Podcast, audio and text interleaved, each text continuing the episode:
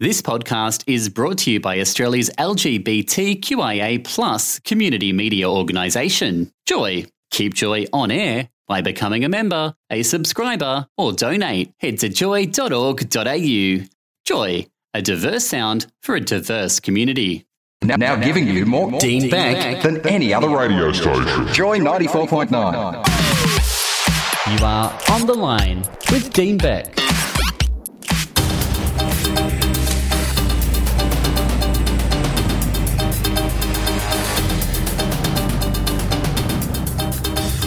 Melbourne's news journo for starobserver.com.au is the very gorgeous Matthew Wade. He joins us on the line. Welcome. Hi, Dean. How's it going? Thank you for coming in today. I know it was above and beyond the call of duty, but it's a big day for Star Observer. Yes. Shannon Power, your uh, Sydney based journo, uh, got a big scoop following the Australia Day Awards. She did actually. Went very viral. Um, so basically, That's one word for it. Word. um, so basically, as many people would know, David Morrison was announced uh, the Australian of the Year 2016 uh, just before Australia Day.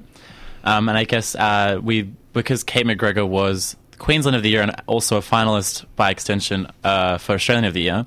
Shannon spoke to uh, Kate about her thoughts about the win and you know what she thought about you know uh, David winning. Um, and yeah, some of the comments she made were at the time were quite controversial.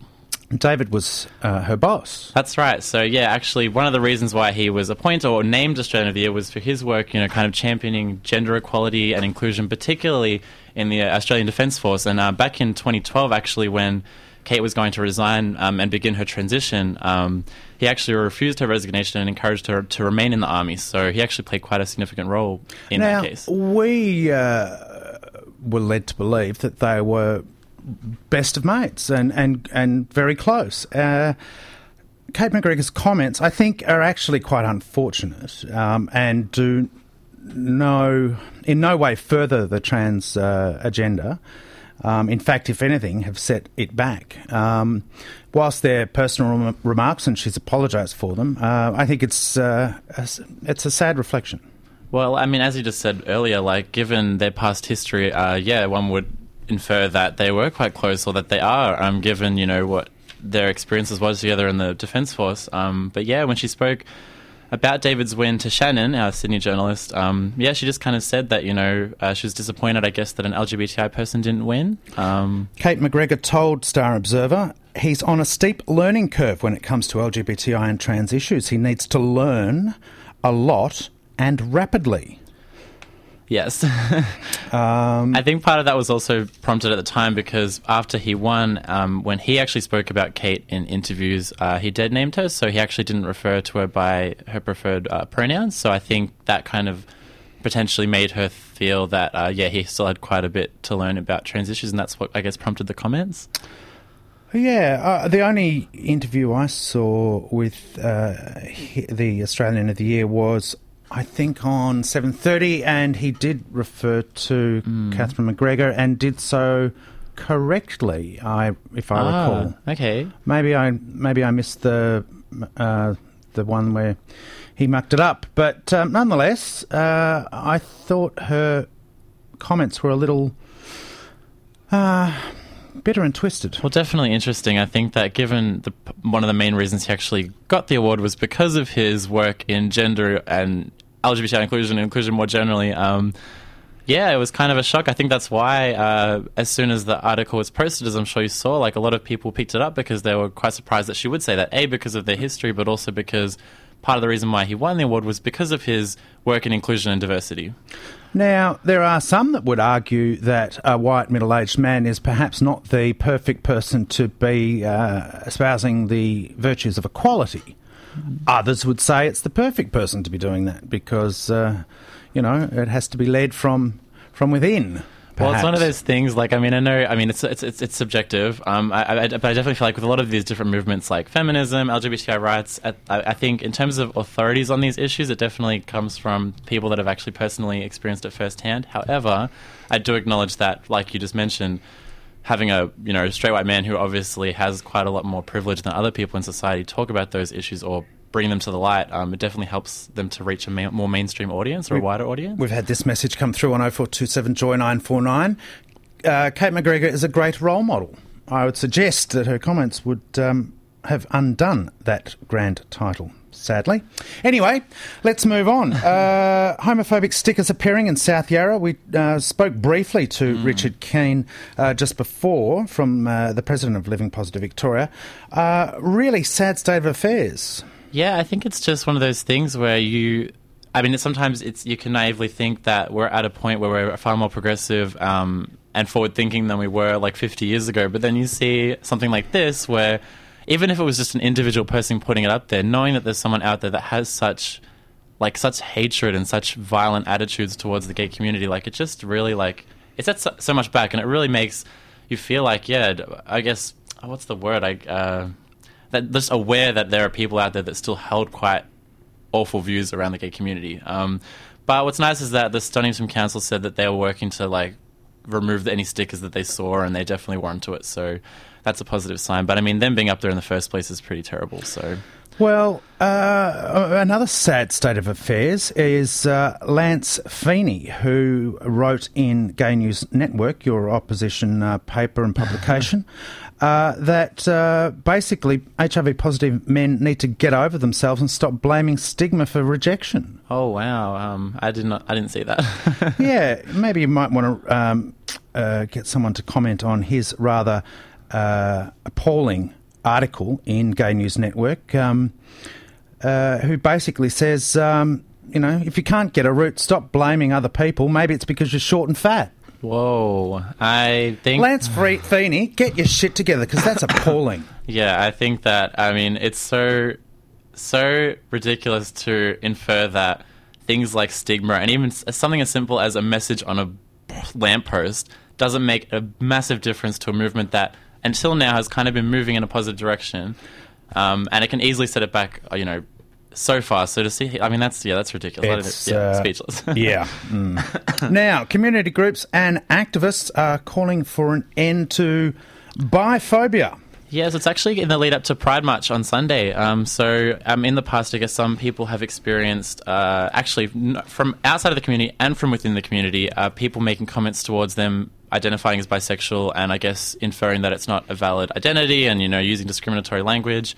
Um, so, Bi Alliance and the Victorian Gay and Lesbian Rights Lobby will actually be marching together on Sunday, and their kind of main message they're putting out there in the lead up to and on the day is they want an inclusive environment for every community group, not just you know, gay, straight. They want people that are bisexual to be recognised and not uh, discriminated against on the day as well.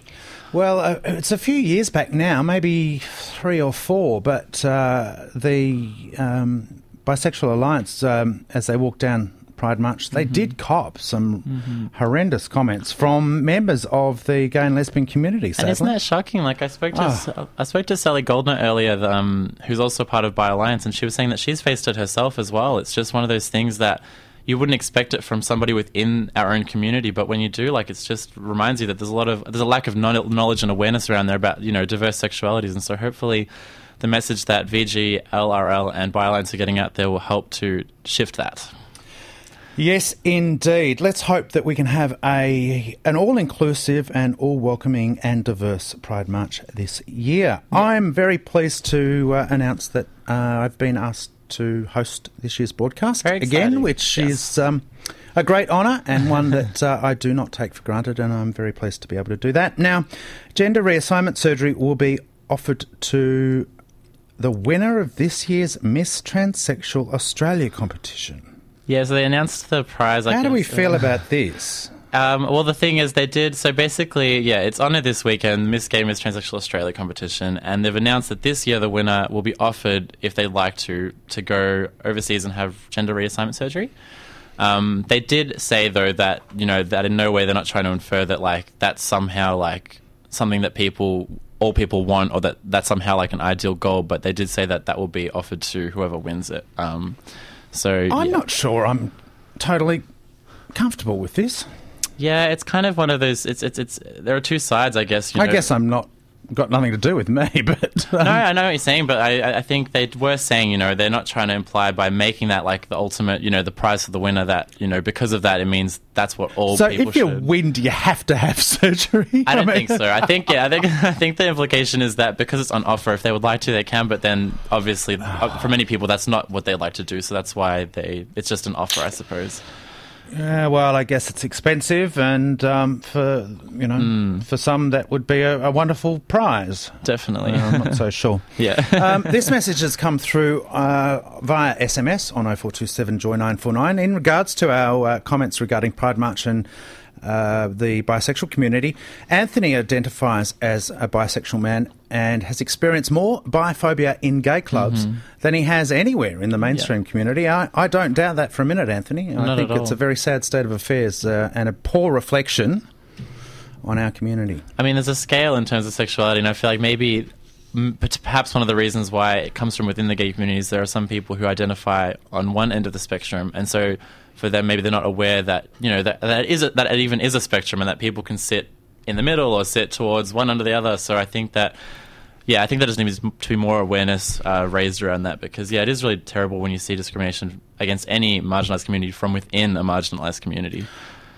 I, you know, have this um, glorious picture of uh, one day we're just not going to worry about any of that, um, and people will be free to be whomever they are and whatever they are, and and enjoy it happily um, because it really doesn't involve anyone else, frankly. Yeah, I completely agree. I completely agree. I think that, um, yeah, as Sally was saying, actually, when I spoke to her, that, you know, she just wants it to be like, you know, this is Pride March in particular, like this Sunday, um, is one of the days, one of the few days in the whole year where we get like a day for us to kind of celebrate our community and the diversity of it.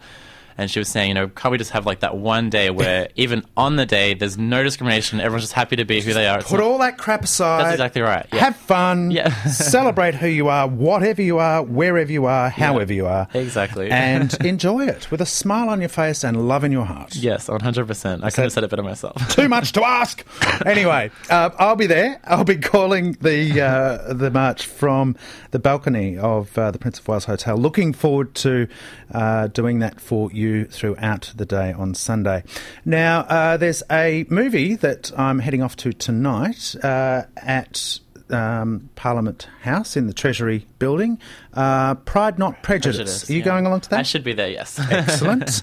uh, and I'll look forward to bringing you some details on that next week. But basically, I, uh, my understanding is it charts, uh, um, I guess, our legal history and, and uh, growth within uh, human rights in this state.